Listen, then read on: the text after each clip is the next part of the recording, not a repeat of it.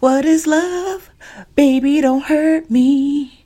Don't hurt me no more. I cannot sing. But what is love? How do we express it to our children? How do we receive it from them? What is this day, this thing called love? In today's episode, we are discussing love is. Stay tuned.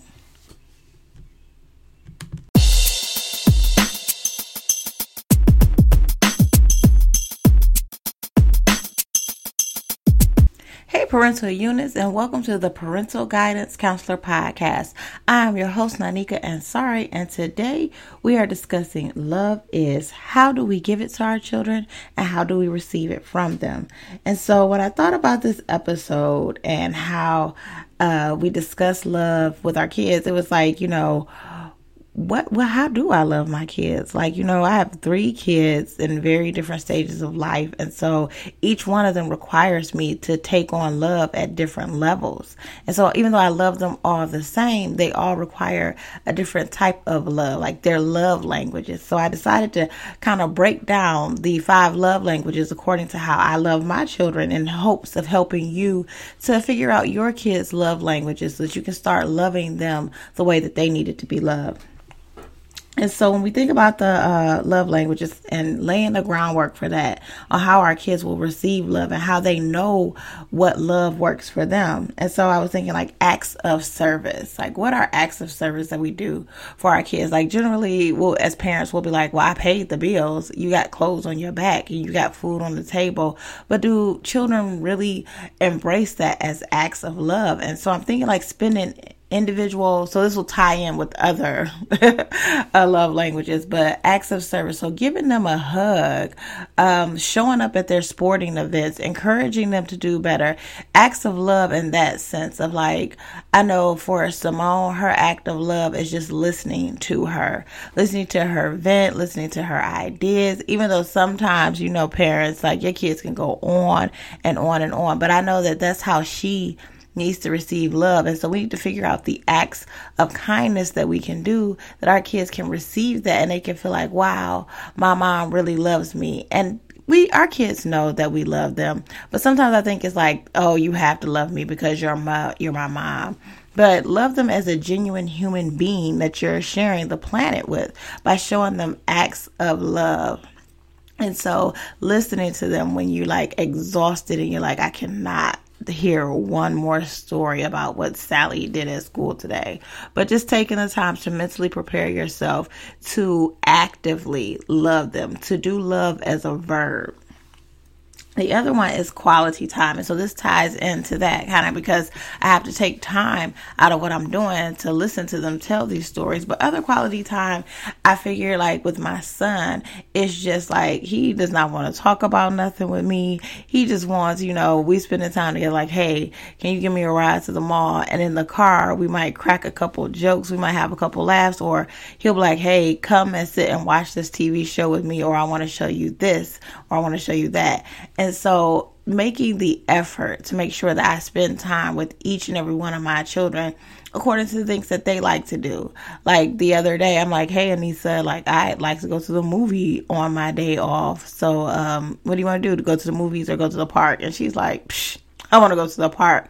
And despite the fact I had been trying to see this movie forever, you know, it was quality time with her, what she needed me to do. And so you have to figure out like how your kids like spending time and how they like spending it with you, and then adjust yourself accordingly. Like I know how easy it is to get caught up in like, okay, I have fifty billion things to do, and how am I going to incorporate time to do the thing that they want to do into this long to-do list? But it's imperative that we as parents take the time out to spend time with them on their playing field, not just what we want to do. We have to figure out what they want to do. Life with them in a house with you is short. You get only, what, like eighteen years longer if if they decide not to move out. But most of the time you get eighteen to twenty-one years. And then that seems like it's a lot of time, but it passes so fast. So embrace every opportunity to figure out who they are as a person and by spending time with them. The other thing is words of affirmation. Now, this one here, I think, may come a little bit easier for me because I'm a writer and I like to write stuff.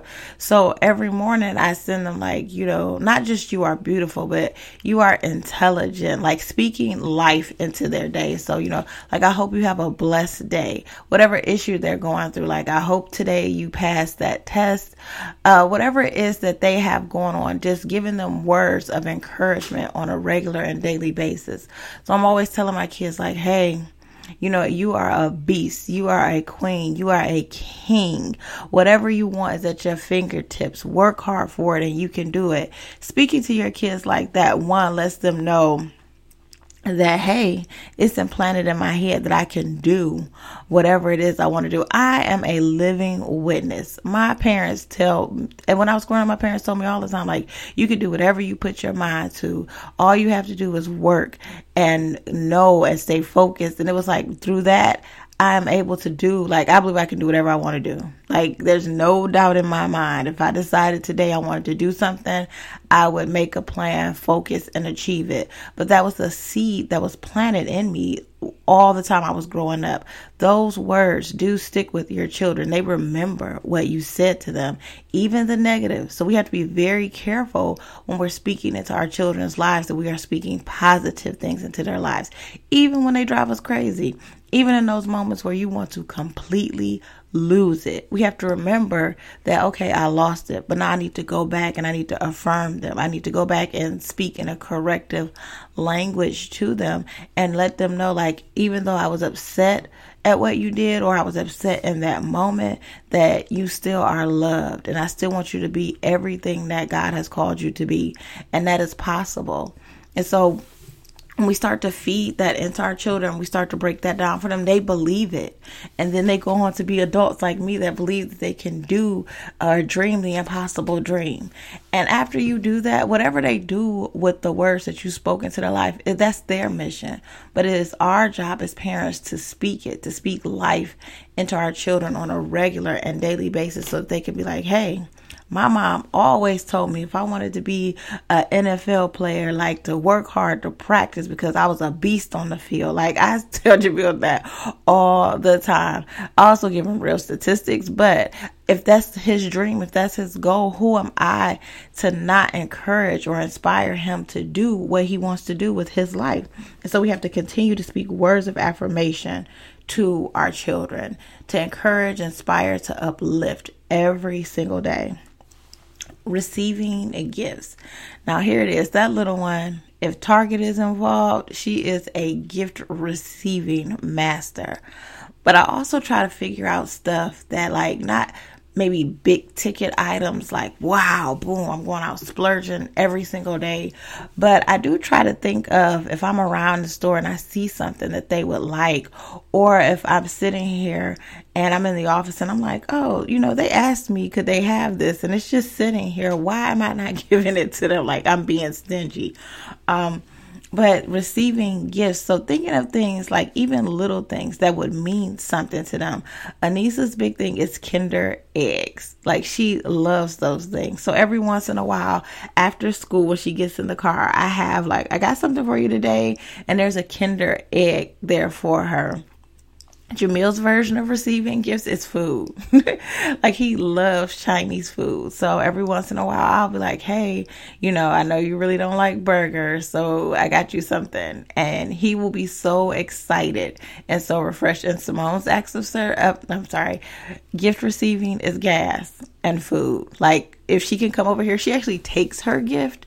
If she can come over here and raid the refrigerator and have a grocery, a bag full of groceries when she leaves, that's her version of receiving gifts. But you have to figure out, and I'm not talking about like, oh, spoiling my kids. Like, every day I'm at the store spending money I don't have to get them a gift to show them that I love them. But it is a matter of taking the time out to figure what they like and maybe ex. Maybe just adding on to those gifts. So like Jamil, I know he's really into football. I know he likes Nike socks. Get him a pair of socks. Honestly, Jamil, whatever it is I'm adding to his football gear, he just loves. Anissa maybe is uh, getting some baby doll, her some clips for her baby doll's hair. And like I told you, Simone is the most expensive one, so it's just passing along gas cards. But it's a matter of taking the time to think about them and what they would like to receive. And then maybe once in a while, splurging and giving them that, even not on a holiday, not on their birthday, but just randomly throughout um, their month or throughout the weeks, just giving them a gift that is uniquely and divinely from you to them, letting them know like, hey, I thought about you today. Just think about it. How many of us adults like receiving gifts just randomly? Don't you think our kids would like that too? Just to randomly receive a gift from you, not uh, food or water or shelter, but a gift that you put some thought into that is uniquely just for them.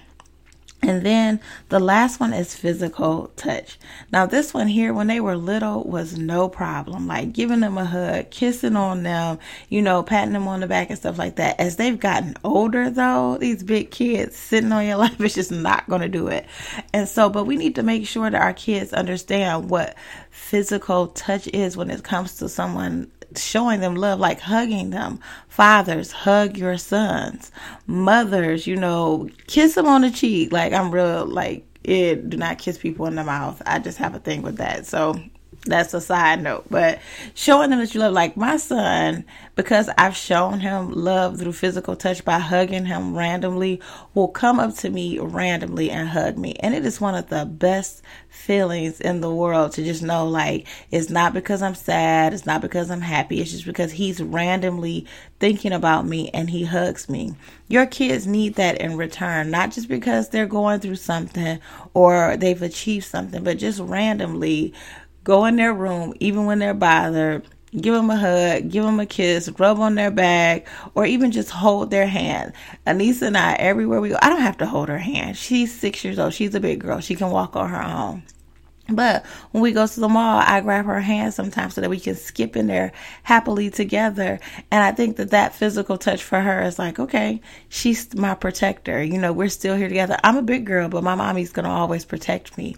And so that part of physical touch. Now for Simone, she don't live here, so I don't get to physically touch her as much. But when I do see her, I make sure I always give her a hug. Like I'm always greeting her with that because I want her to know that even when the world doesn't want to show her love, I want to show her love. And that's the biggest thing is you um, parents is that the world may not always want to show our children love, but we, we have an obligation no matter what age they are, no matter what stage they are in life, no matter what they decide to do with their life.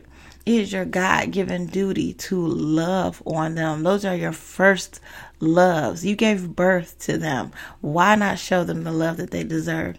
And then be willing and open to receive that love from them. Whatever uh, get whatever drawing Anissa makes, I make sure to hang it up, even if I don't keep it hung up forever, which I've been known to keep hung up forever.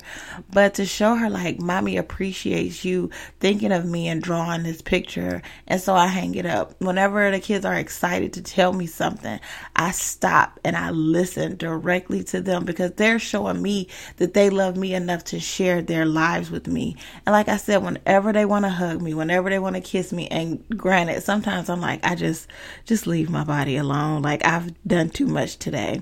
I still want to be open to receive that love from them, for them to hug me, for them to kiss me, for them to come up to me and hold my hand. And so, and then their acts of service, cleaning up, like it seems so general, like they should be doing that anyway. But think about it. How many times has your son or daughter just randomly without you giving a chore list or screaming about doing chores, just cleaned up? And when my kids do that, I consider it an act of love because they they don't have to. Like, I have, I have to force them to do it, I feel like sometimes. But when they randomly do it on your own, it is an amazing feeling. Parents, love comes in many forms, and as parents, it is up to us to help our kids discover what love is. How will you show it to them, and how will you receive it to them when they express it to you? I want to thank you guys for tuning in, for allowing me into your homes and into your hearts. I hope that this helps you. I hope that you will reach out and connect with me and my kids over on the blog at Nanika. That's N A N E K I A dot com, where we will be bringing you many adventures of love. Follow us on all my social media at Just One Hot Mom. Guess what, parents? You've been tuned in and you've been educated. I'll talk to you soon.